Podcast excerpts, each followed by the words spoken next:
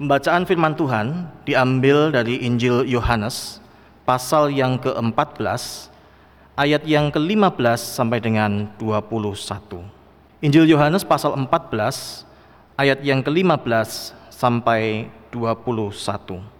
Jikalau kamu mengasihi aku, kamu akan menuruti segala perintahku. Aku akan minta kepada Bapa dan ia akan memberikan kepadamu seorang penolong yang lain, supaya ia menyertai kamu selama-lamanya, yaitu roh kebenaran.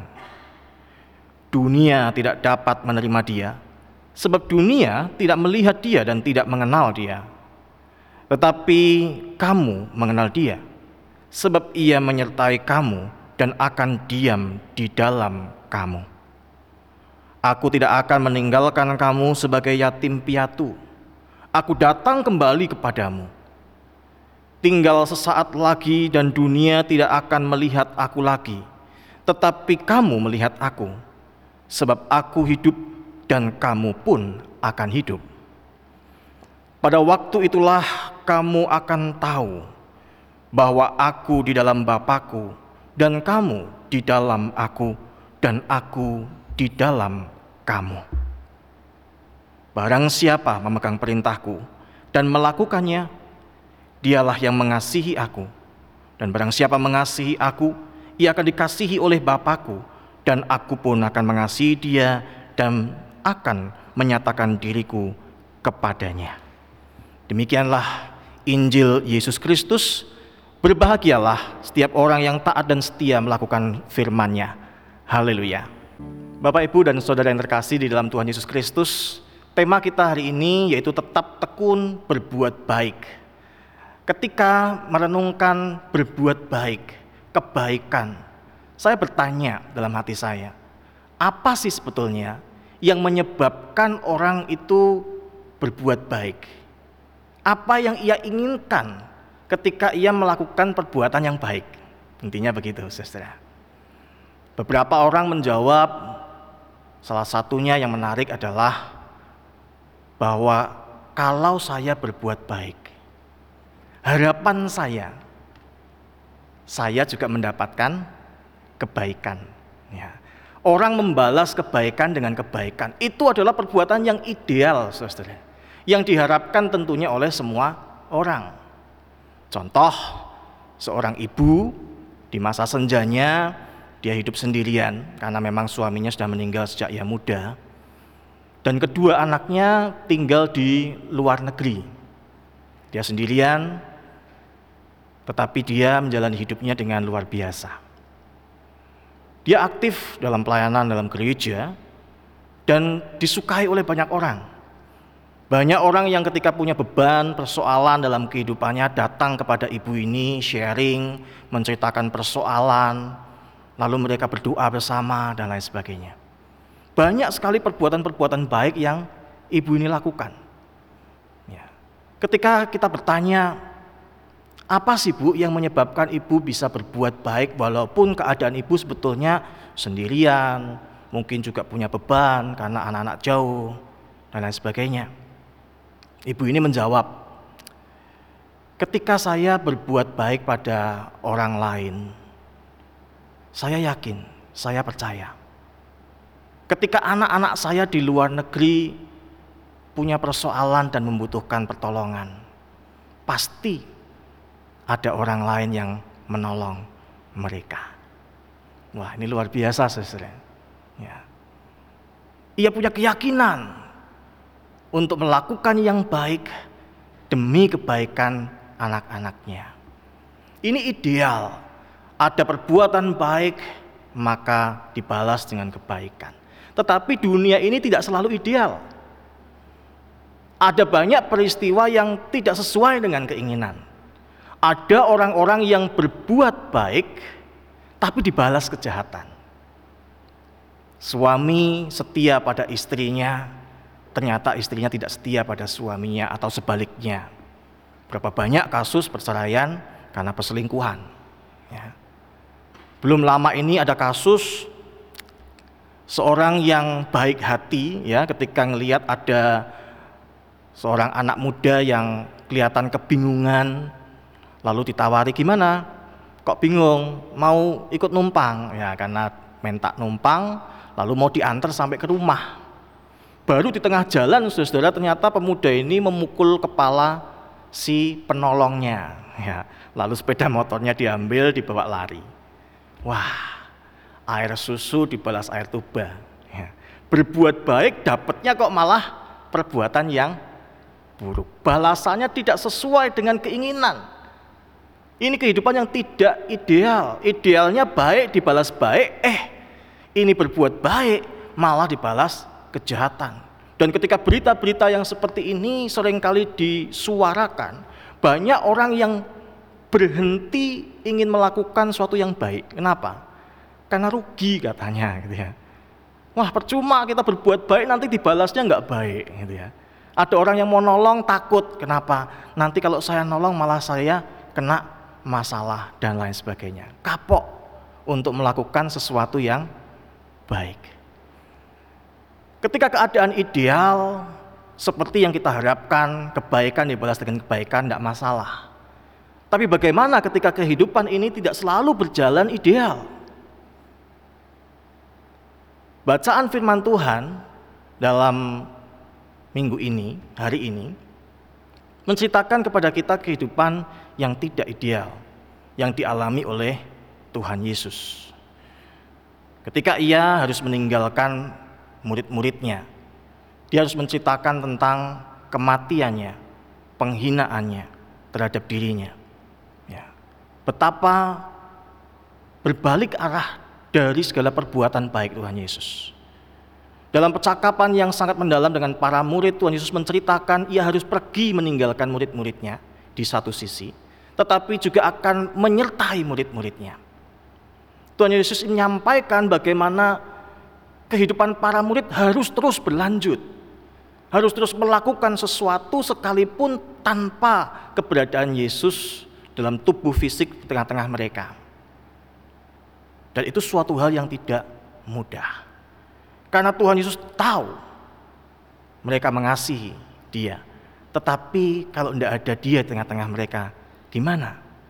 Itu sebabnya Tuhan Yesus menekankan dalam bacaan kita. Dengan perkataan kepada para muridnya, Jikalau kamu mengasihi aku, kamu akan menuruti segala perintahku. Saudara perkataan Tuhan Yesus ini mendalam saudara. Jikalau kamu mengasihi aku, kamu akan menuruti segala perintahku. Bukan sebuah ancaman, tetapi bagaimana Tuhan Yesus mengatakan sebuah gambaran yang nyata ketika orang mengasihi mestinya dia juga membalas dengan kasih. Idealnya seperti itu. Dan ini adalah perbuatan yang tidak mudah. Mengasihi itu tidak semudah kita mendengarnya ataupun kita melakukannya. Tuhan Yesus sendiri mengalami hal itu. Misalkan kita bisa mengingat kisah tentang 10 orang kusta yang disembuhkan Tuhan Yesus di perbatasan. Ya. Kesepuluhnya sembuh, tapi berapa yang datang untuk bersyukur kepada Tuhan? Cuman satu, saudara. Lumayan lah ya daripada tidak ada sama sekali. Tetapi coba bayangkan kalau kita berada dalam posisi Tuhan Yesus. Kita melakukan sesuatu yang baik, besar ini, menyembuhkan orang yang sakit kusta. Lalu hanya sedikit orang yang berterima kasih. Kadang-kadang kita cuma dapat misalkan posting gitu ya di YouTube atau mungkin di Facebook, di Instagram yang mendapatkan yang memberi jempol cuma sedikit aja agak gelo gitu ya, kecewa. Dari 10 orang kusta hanya satu yang sembuh dan bersyukur. Mengasihi tidak mudah. Berapa banyak mujizat yang dilakukan Tuhan Yesus? Menyembuhkan orang yang lumpuh, menyembuhkan orang yang buta sejak lahir. Bagaimana Tuhan Yesus juga bahkan membangkitkan orang mati, mengusir roh jahat, dan lain sebagainya. Banyak sekali mujizat kebaikan yang dilakukan Tuhan Yesus. Tapi apa balasan orang? Ada yang mencibir, ada yang mengatakan itu kuasa Beelzebul, ada yang bahkan juga kemudian berniat untuk mencelakai Yesus, menjebak Yesus, dan lain sebagainya perbuatan baik ternyata tidak selalu mendatangkan apa yang baik. Tetapi ini yang menarik.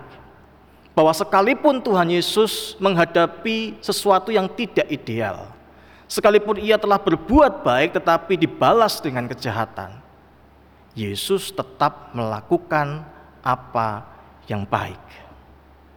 Dia tidak pernah menyerah untuk melakukan apa yang benar. Bahkan ketika ia dicelakai, ketika ia harus berada sampai di kayu salib, difitnah sehingga harus mati di sana dia tetap berbuat baik. Ini yang luar biasa, saudara. Tuhan Yesus tahu tidak mudah untuk mengasihi ketika keadaan tidak ideal. Tetapi Tuhan tetap mengasihi. Karena itu ketika Tuhan Yesus hendak berpisah dengan para murid, Tuhan Yesus mengingat bahwa mereka harus mengingat satu perintah Tuhan yang pasti bisa dibaca di Yohanes 15 ayat 12. Bahwa mereka harus mengasihi, saling mengasihi. Kasih adalah sebuah perintah yang utama dalam kehidupan Kristus kepada para muridnya. Meskipun itu tidak mudah, Tuhan Yesus katakan bahwa aku akan datang kembali. Aku akan mengutus penolong kepadamu. Dan di sinilah kita bisa melihat bagaimana Tuhan Yesus tidak pernah meninggalkan para murid ketika diberi tugas yang berat sekalipun. Ia memberikan roh kudus kepada murid-muridnya untuk melakukan tugas yang tidak mudah, tugas yang berat ini. Dan kita tahu bagaimana roh kudus memampukan para murid untuk melakukannya. Mereka melampaui rasa takut, mereka melampaui rasa cemas, tetapi terus memberitakan Injil, menyatakan kasih Tuhan, menyuarakan pertobatan. Dan itu semua karena Roh Kudus yang berkarya. Contoh lain misalkan Stefanus.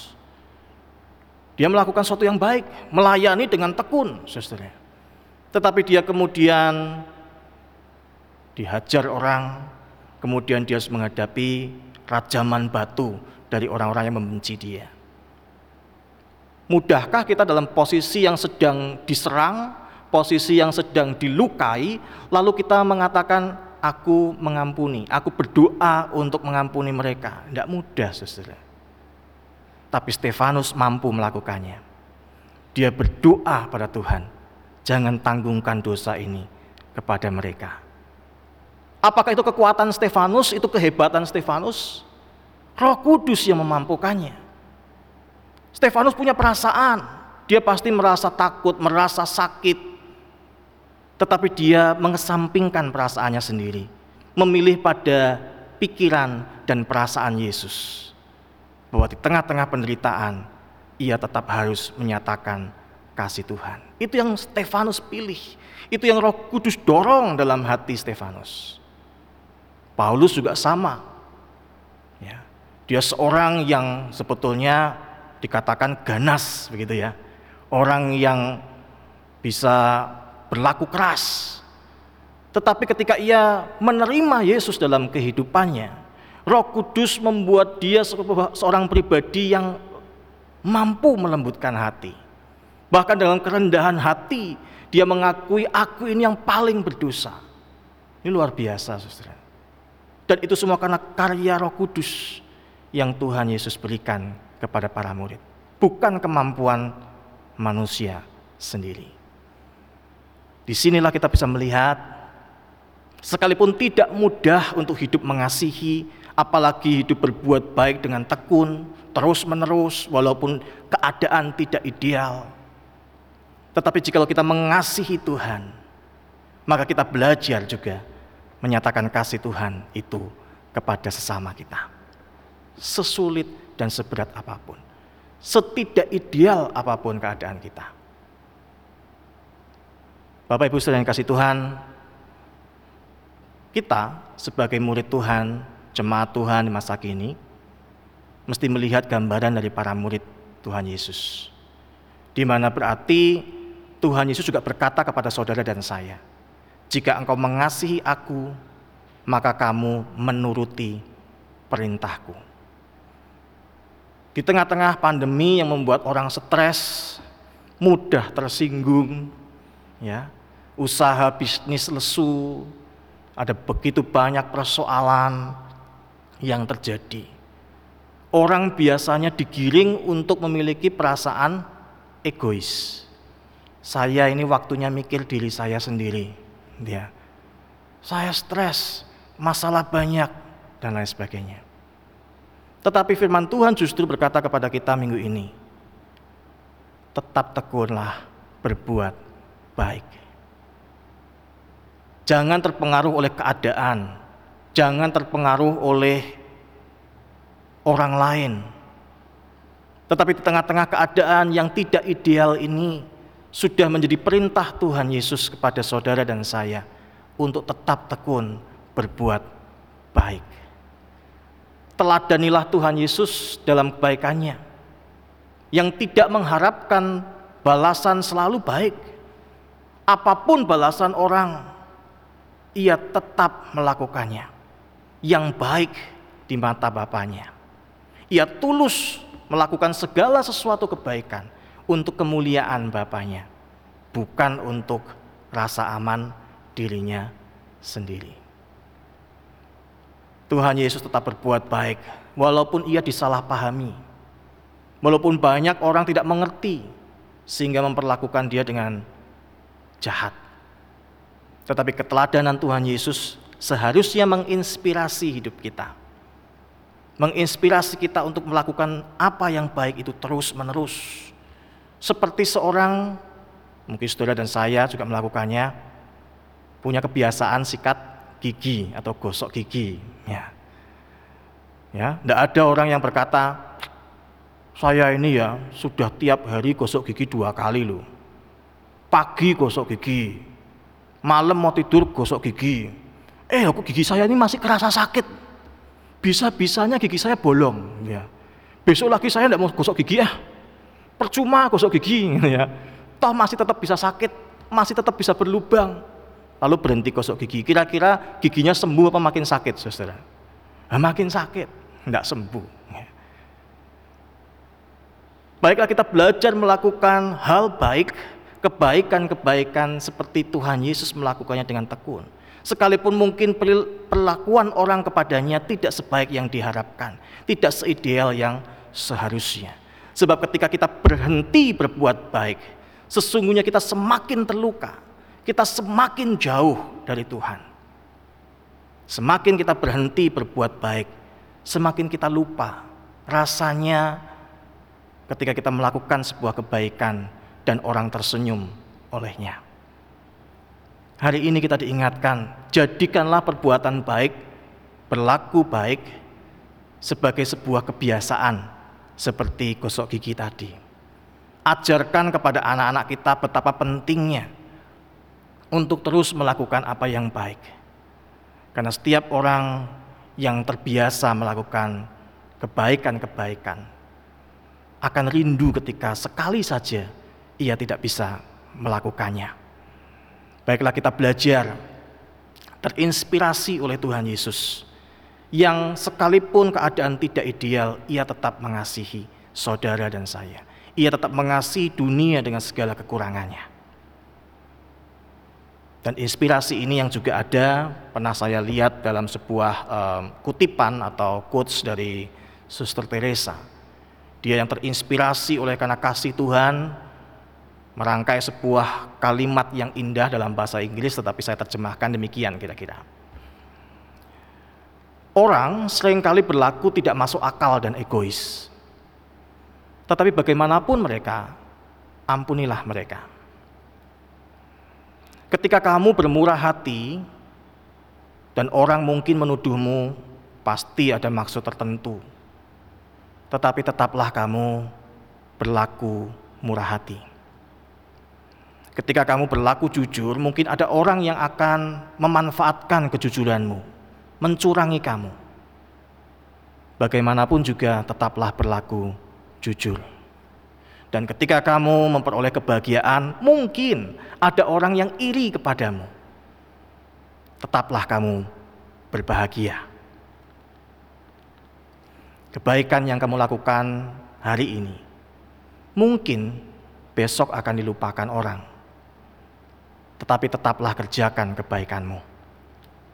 Dan sekalipun kita memberi yang terbaik pada dunia, dan tetap dianggap kurang, tetaplah berikan yang terbaik yang kamu bisa.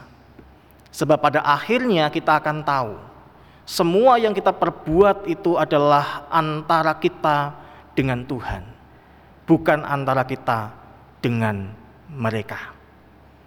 Karena itu saudara tetaplah tekun dalam berbuat baik.